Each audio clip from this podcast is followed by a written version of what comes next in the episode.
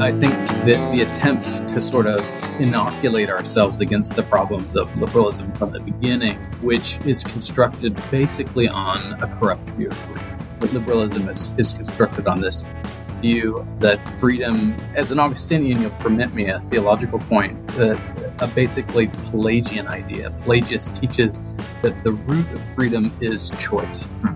Our freedom to choose good or evil. That is the real freedom Pelagius teaches. And Augustine says no to Pelagius. Our only real freedom is the freedom to do the good. Join the best in the movement. It's Conservative Conversations with ISI, educating for liberty since 1953. Welcome back. You're listening to Conservative Conversations with Johnny and Marlo. Today, we're recording from ISI's annual honors conference this year in Philadelphia. And Chad Pecknold, professor at Catholic University of America, is joining us today ahead of his lecture to our honor students later this week. Thanks for joining us, Chad. Oh, my pleasure. It's really a, a joy to be with you all and be with these great students. Before we get to our interview, we'd like to thank you for listening to Conservative Conversations. This podcast is a production of the Intercollegiate Studies Institute. Our mission at ISI is to educate for liberty. If you'd like to help us in pursuing that mission, please rate and review this podcast on Apple Podcasts to help us reach more listeners like yourself. So, Chad, you're one of the key figures in post liberalism. And I'm wondering, uh, we want to discuss in one of your essays in particular that you've written, but perhaps you could share with our listeners and students what is post liberalism and what are some of the aims of the post liberal order? Yeah. Yeah. My colleagues and I have a, a Substack publication called the Post Liberal Order. And so that, that associates us strongly with the term.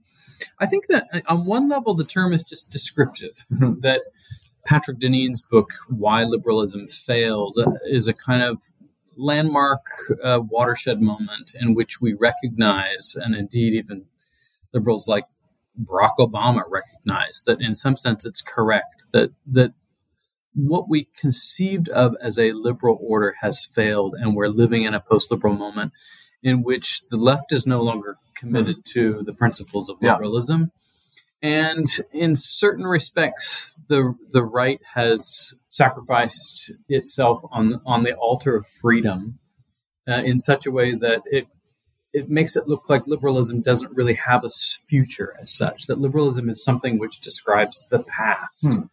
and so so when we use the word post-liberal in many ways we're simply dealing with trauma hmm. we're dealing with the sense of the loss of an ordering that is really only a couple hundred years old and we're we're trying to find a way forward in the the ruins of that i think the positive side is you know how do you have a constructive vision of politics in in the wake of the collapse of liberalism now some people conservatives especially i think look to the past and say well maybe we can have a conservative recovery hmm. of liberalism we can return to the classical sources of liberal thought and maybe we can go to the particularly whiggish side with with edmund burke uh, with russell kirk with Alexis de Tocqueville, and we can kind of build the pieces of liberalism back together.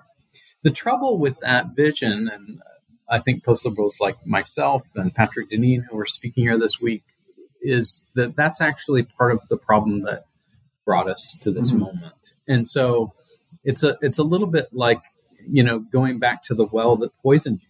Uh, why would you go back to the well that poisoned you? And so the challenge, I think, constructively. Well is the constructive challenge? How do you how do you in a sense build a new conservative vision that takes takes advantage of of certain populist discomfort uh, and even impatience with how things proceeded for liberal conservatives for years and build something that's better that's that's more constructive that's smarter that is going to be better for families for individuals for for government and I think that's the so the post liberal vision on the on the constructive side is is actually not post liberal, but trying to look beyond the liberal uh, for an order which is just and good, um, which is peaceful, and which helps helps people to flourish.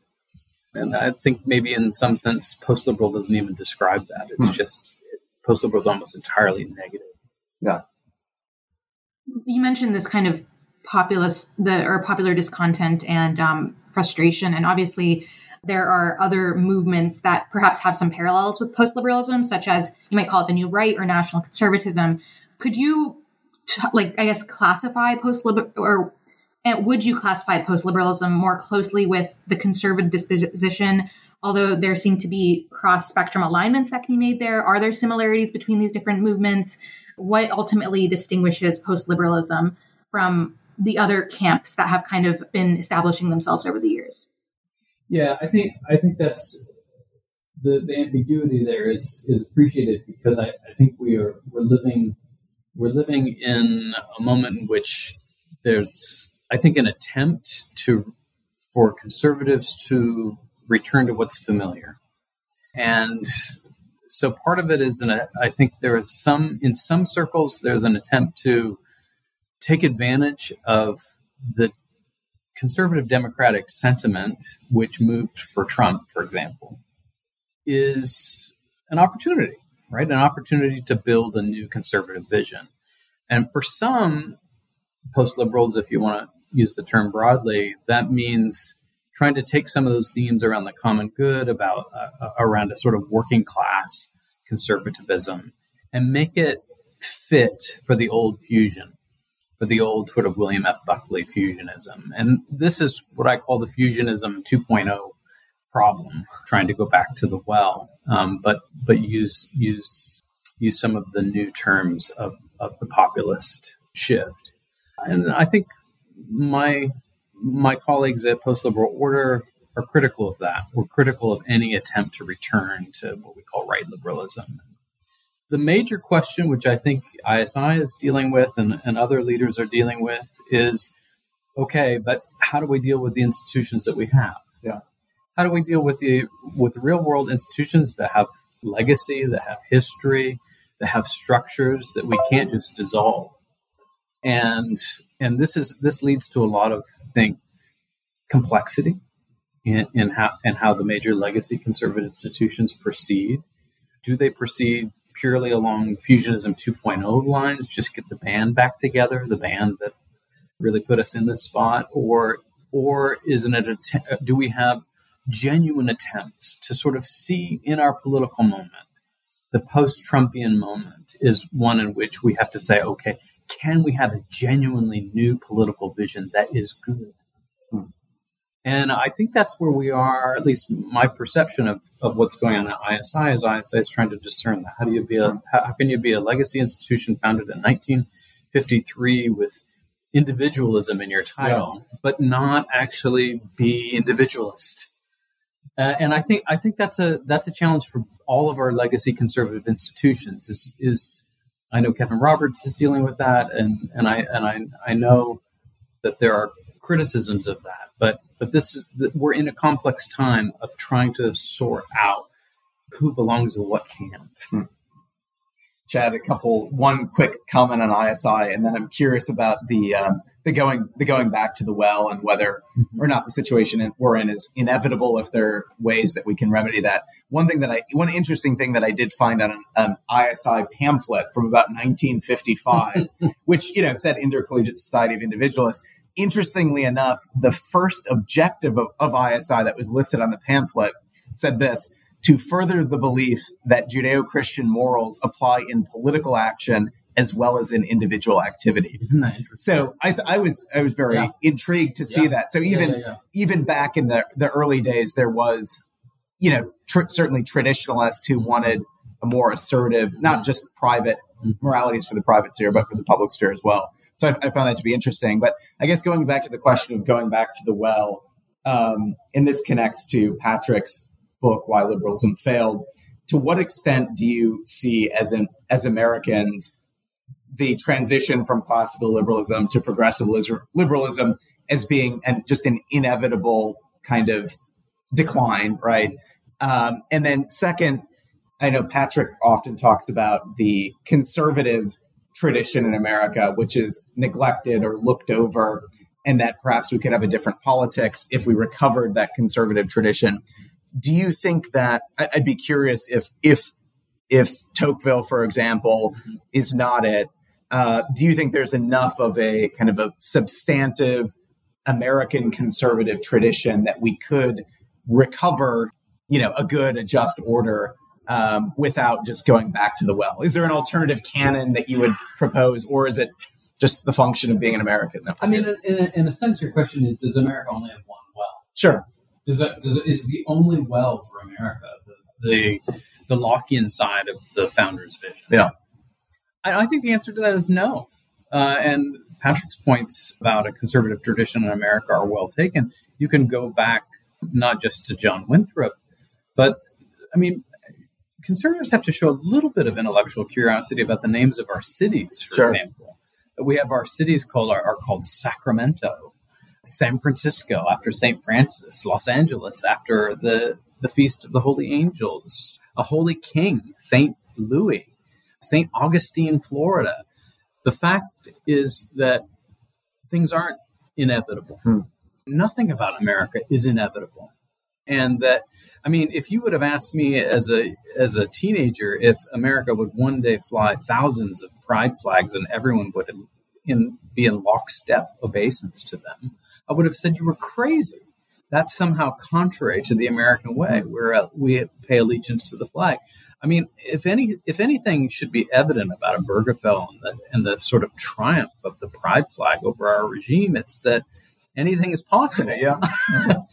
and it could as easily be, you know, a flag of the Sacred Heart as it could be a pride flag. So I think there is nothing inevitable about the sort of liberal devolution in that sense. I think there is a way in which I dissent from the typical Straussian lines that that that the real problem is not liberalism, but the sort of Hegelian influence uh, of progressivism, which comes in the 19th century, a certain a certain tendency towards Hegelian idealism or German idealism that that infects the liberal project. I think that's wrong. So in, in that sense, I, I I think that the attempt to sort of inoculate ourselves against the problems of liberalism from the beginning, which is constructed basically on a corrupt view of freedom that liberalism is, is constructed on this view uh, that freedom, uh, as an Augustinian, you'll permit me a theological point, that a basically Pelagian idea. Pelagius teaches that the root of freedom is choice. Our freedom to choose good or evil. That is the real freedom Pelagius teaches. And Augustine says no to Pelagius. Our only real freedom is the freedom to do the good. And that that what is the choice for evil but bondage, slavery, right? Demeaning ourselves, right? That is not true liberty. Yeah. And I think you know there was an attempt in America in the American conservative tradition to think about ordered liberty as as a version of that, an attempt to to kind of correct a liberal conception Mhm. of freedom. But look how easily conservatives lock right back into a liberal view of liberty when it comes to economics. So I think I think we have to challenge as conservatives that conception of liberty. There's a wonderful essay by a hero of mine, one of the founders of Christendom College, named William Marshner, who wrote this essay on uh, liberty and social order. And he rightly says that this is at the root of our of our problems. Uh, he, he was a great critic of National Review. He, he always put, had in his sights National Review as promoting this liberal conception of freedom, which is fundamentally corrosive of authority, of tradition, of of, of uh, the national good. Uh, and I think, I think, in a sense, he, he his time was too early, but not too late. Yeah. Uh, a phrase a friend uses from Mark Santorum, for Senator Santorum, uh, uh, who who I think you know his his kind of common good conservatism and William Marshner's you know critique of of of the concept of liberty that's corrupt. The, these are wells; these are Hmm. sources which we can return to and think about. Uh, America could have a better future if it had a different conception of liberty. So that kind of reminds me of, I mean, especially one of your fields of expertise is Augustine. And um, in, I believe it's the piece that you recommended uh, or that you assigned our honor students um, on the religious nature of the city. Um, I'm curious what some of the parallels between, and this is mentioned in the piece, um, the parallels between the Rome of Augustine's day and contemporary America, just going off what you said um, earlier about um, you know, the, the pride flag kind of becoming this national symbol. And you write of how, you know, the, the Romans they prioritized consent. So the moral, their moral code was rooted in consent, and had they, they had this tunnel vision directed toward material prosperity, un- totally untethered from from duties to others. So kind of this this hedonism that seeped into the culture. With these comparisons in mind between Rome and perhaps contemporary America, what do you think it means to live in what you called a, a late liberal empire? I mean, the analogies are obvious, right? I mean, when, when you think about Augustine's critique in Book Two of, of Roman of Roman hedonism, in in which he has in the back of his mind St. Paul's mm. you know words on on Romans uh, that their God is their stomach. It's hard to say that our God is not our stomach. Our appetites mm. drive us as America. Our sexual appetites, our identity appetite, uh, and our literal appetite for food, and yet our inability to produce anything. Hmm our inability to, to actually be makers, to actually be constructed. I mean, it's not accidental, I think, that we have a crisis of fatherlessness hmm.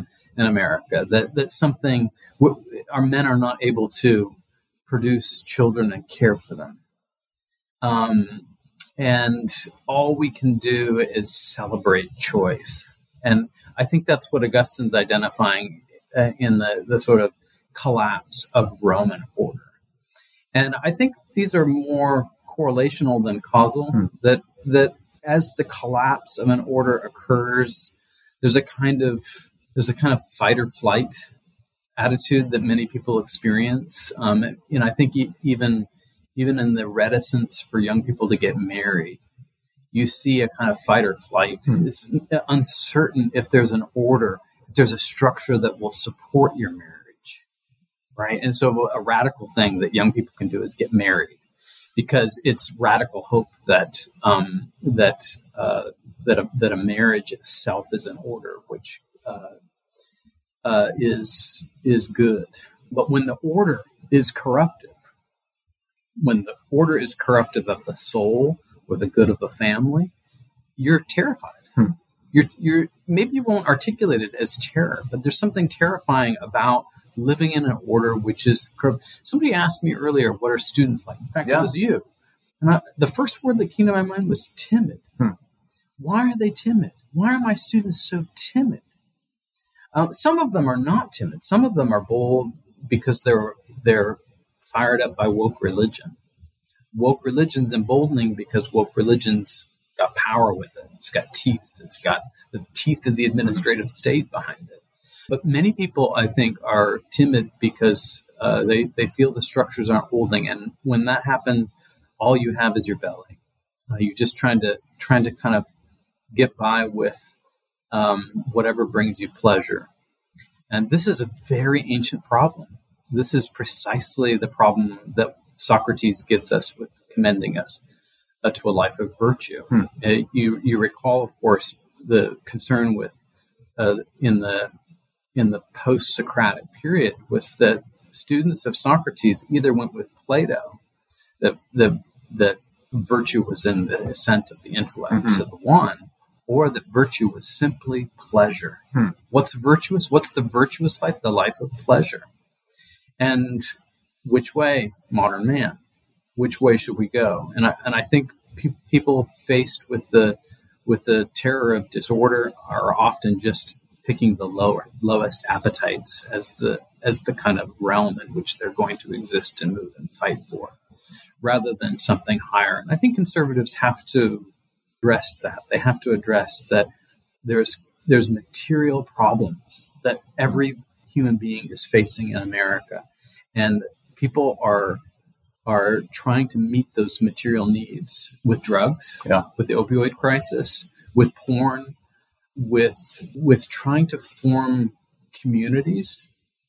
Uh, the, you know, it's shocking to see young people who, in groups, will all of a sudden want to identify as transgendered. Why is that?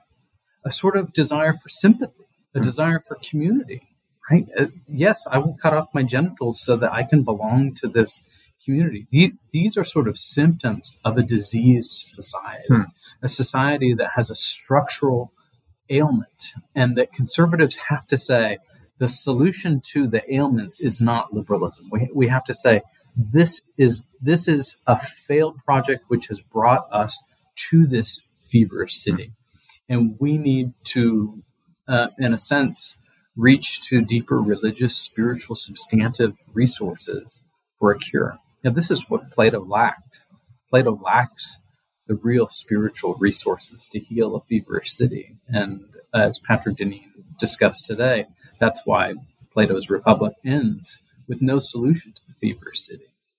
But I think St. Augustine's solution to the fever city is true religion, is the church. On your um, point about timidity and weakness, because it's something I've also kind of observed and I'm having a boy and one of the things that has not haunted me I I think this is something that can be effectively countered with with really good parenting and a strong father figure but I think we live a, in a very anti-male society, and all of the virtues of, of masculinity are um, the left is very hell bent on eradicating them from our culture, and they're doing so to a, a, a scarily effective degree. And there is this, since you're writing a book on, on Saint Augustine, I also want to get your thoughts on the fringe crypto pagan line of thought that Christianity is at fault for the decline of the West because of this idea that it has proliferated um, this this weakness and has emasculated society. And obviously, like the fringe crypto pagan, um, I'm not going to name the the progenitor of of this movement. I know you mean. Yeah. Yeah. Well, I can't help but be reminded of St. Augustine's City of God when I hear these arguments. So, what can we learn from Augustine's City of God in such a conversation? Yeah, I mean, it's it's a the critics of Christianity um, from Celsus to Nietzsche, you know, hmm. is, is a course one could teach. And it's a common line. And, you know, you, you can get uh, certain certain um, pagan right wing nationalists who, who spout the same kinds of lies. I mean, what's extraordinary to me is actually the way in which one could make that claim against the image of the Father's love for the Son. Hmm. Christianity is the revelation of the Father's love for the Son and the Holy Spirit sharing that love with us. Um, and that love is not weakness, but the cause of order itself. And so, really, what Christianity does is it raises the Father up, it raises the man up from a creature of appetite who just wants sexual pleasure and then to be dispensed with his obligations to a woman and a child, to being raised up uh, to something higher, uh, something more noble. And so, in a sense, Christianity is itself the ennobling principle of the man, um, even as, as much as it ennobles the wo- woman through the vision of, of Mary. It, it really it really makes the man much more responsible, hmm. um, much more virtuous and, and more noble. And so it's it's kind of shocking that one of the pagan critiques could be that somehow Christianity is less manly for that. In fact, it actually raises the man up to something better than a bro. Chad, I'm curious. One criticism of post post liberals generally, which I actually don't think is a legitimate one, but is that you know what is what does all this mean practically? Like, what does your policy agenda look like? And I know Gladden uh, has done good work on yeah. pro family policy. I know Patrick has been talking for a while about even labor related policy yeah. issues. Yeah. So I'm curious, what is your you know if you I don't know if you were an advisor to the future president, what are the top priorities that you would advise? Yeah, well, I mean, I'm probably the least policy uh, friendly person uh, as a theologian, but but yeah, I mean, I think I think what I'm probably most associated with is is advocating for the use of executive power and and legislative power in defense of the unborn. Hmm. And so that would be my number one priority is using the president's constitutional authority to interpret the 14th Amendment to protect unborn and uh, that would that will be a high priority for me in the next Republican uh, uh, regime in, in the White House is is to use the full extent of the administrative power of the executive branch to ensure a federal protection of the unborn. And I think my friend Josh Craddock and I have worked on this This is also possible at the state level, at the state executive power and state legislative power, where, where conservatives have legislative power. As you say, Gladden's family policy, that's the one we want. That's that's the one we need, in which we commit to five percent, six percent of GDP goes towards incentivizing family growth, family formation, and family growth. You know, we had Jonathan Riley speak, you know, uh, about how bad uh, government is for for you know welfare, making black families um, actually poor by state welfare. But I think there's a whole host of uses of government action mm that are good for families, and one of them is incentivizing what is already natural to, mm to the human person. It's already natural that men and women should marry. So how do you incentivize that? um, not just with cash, but with through structural tax incentives, things like our friends in Hungary do. Uh, if you have three children, you no longer pay taxes. Like those are incentives, right? That that really don't cost the government anything uh, in terms of of of real expenditure, mm-hmm. but actually incentivize something which is productive within the family and where you incentivize production in the family, you actually expand the good of the nation. Yeah. And so you would the, say there's a difference then, obviously, between government as a tool for liberalization, releasing the individual from the, the chains, quote unquote, of yeah. family, local community, versus government helping someone to pursue natural ends. Exactly. Yeah. Exactly. Finding finding those ways in which the, the, the, the government makes it easier to do the thing that you're already ordered to. Yeah. So on the you you previously mentioned, I believe it was I actually saw Josh Craddock having written about prenatal personhood as being codified in the 14th Amendment for post liberal order. And I was really happy to see that because um, I think he's been a really power, powerful voice in the um, you know crusade against abortion, especially after. By the way, he. I'm sorry to interrupt you, but but people don't know this about Josh. That Josh has been arguing this since the age of like 16 as a homeschool. Yeah, yeah, we had him on the podcast actually a few weeks ago. Oh, good. Yeah, mm-hmm. and he, he, yeah, so he he's he's been arguing this longer than anybody I yeah, no, his I, I, think his case is extremely strong, and obviously it was a triumphant day when the the Dobbs decision was released, and um, obviously I, I, think it's half of the U.S. states, if not more, have um, now enforced these abortion restrictions, which is obviously a huge victory for for pro lifers. So I'm curious, you know, obviously this is a um, I, this is something that's being enforced legally, and we have to now kind of reform the culture to a certain degree to make sure that it pro-life the that the pro-life cause does proliferate and that we're successful in saving as many children as possible and making it possible for for women to who who do have uh, you know unplanned pregnancies to not even consider abortion in the first place how do we you know remedy the horrors of the last several decades of, of roe through culture is is there a policy proposition that you would suggest to do that, or is is it, is this something that needs work in the culture culture itself? Help me understand. You are you saying post Roe or post abolition? Sorry. So um, after like so current day, contemporary day, we we now have the Dobbs decision.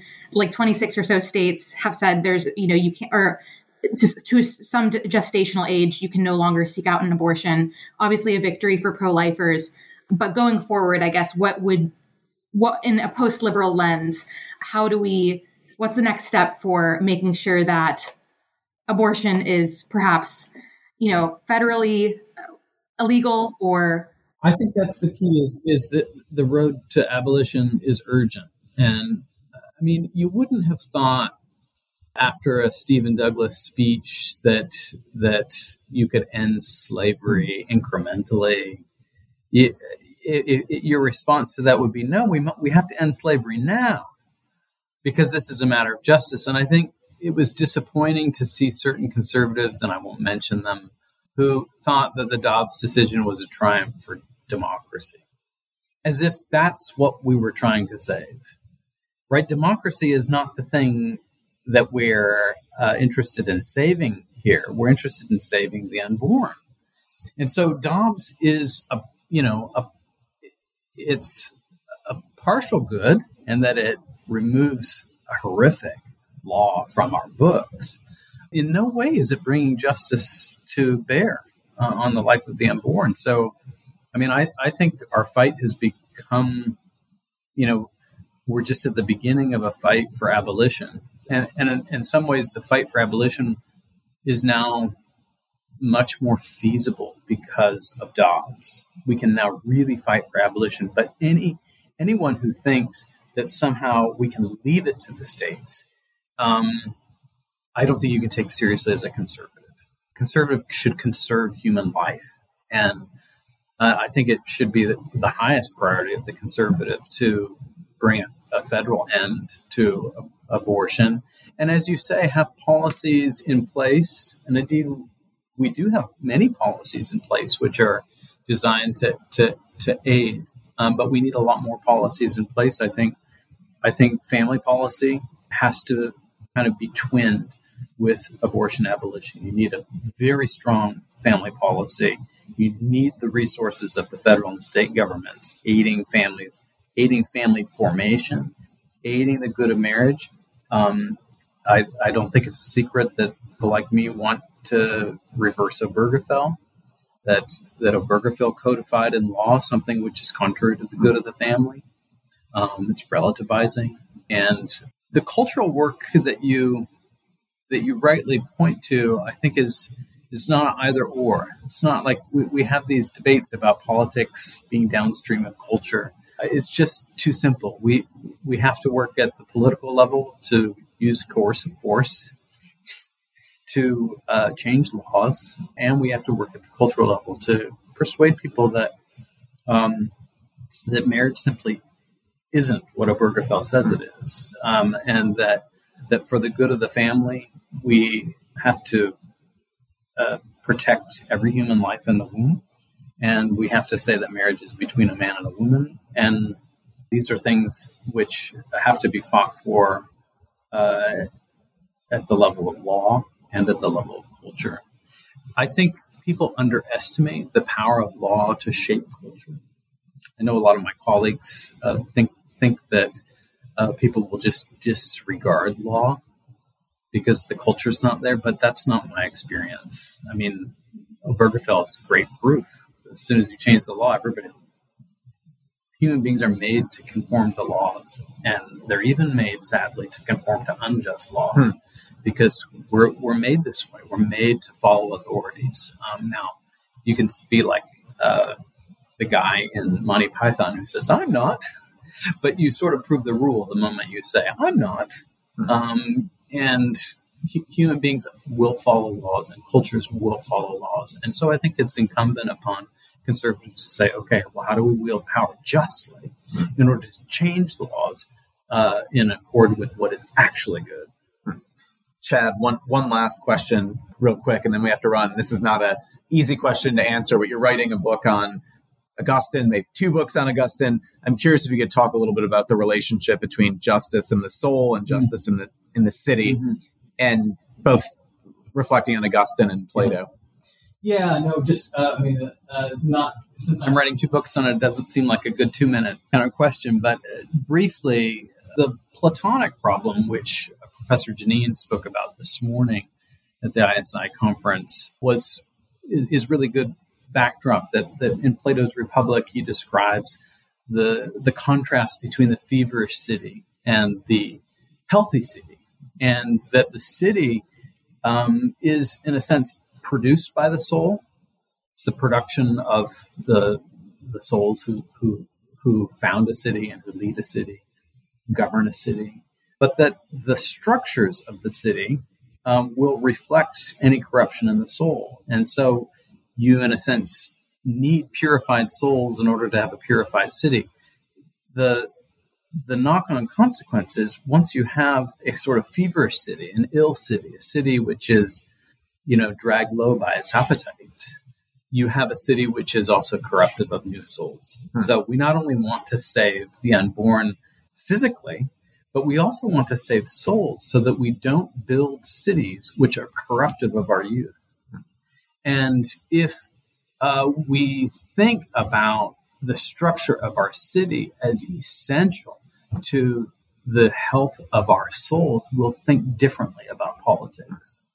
Uh, what we what we have tended to do as as liberal conservatives is to think that somehow the soul is prior to the city, but that's this false set of alternatives. But we really need to understand is that at the root of the soul is this social and political nature. We're made to build a city, and that our cities in turn form us, and so we have to hmm. take a keen interest in forming structures that are good for human souls. Hmm. I think that's the perfect note to end on. Thanks for joining us today, Chad. If people want to read more from you or follow your work, where can they find you? Uh, we're all of our works at the Post Liberal Order Substack, um, easily found on Google. Great. Thanks so much for being with us, Chad. Thank you for listening Conservative Conversations with ISI. If you've enjoyed this podcast, please feel free to head over to isi.org slash resources to see all we offer our members, including the Intercollegiate Review, select modern age articles, ISI books, and of course this podcast. Thanks again for listening. Don't forget to rate and review, and we will see you next time on Conservative Conversations with ISI.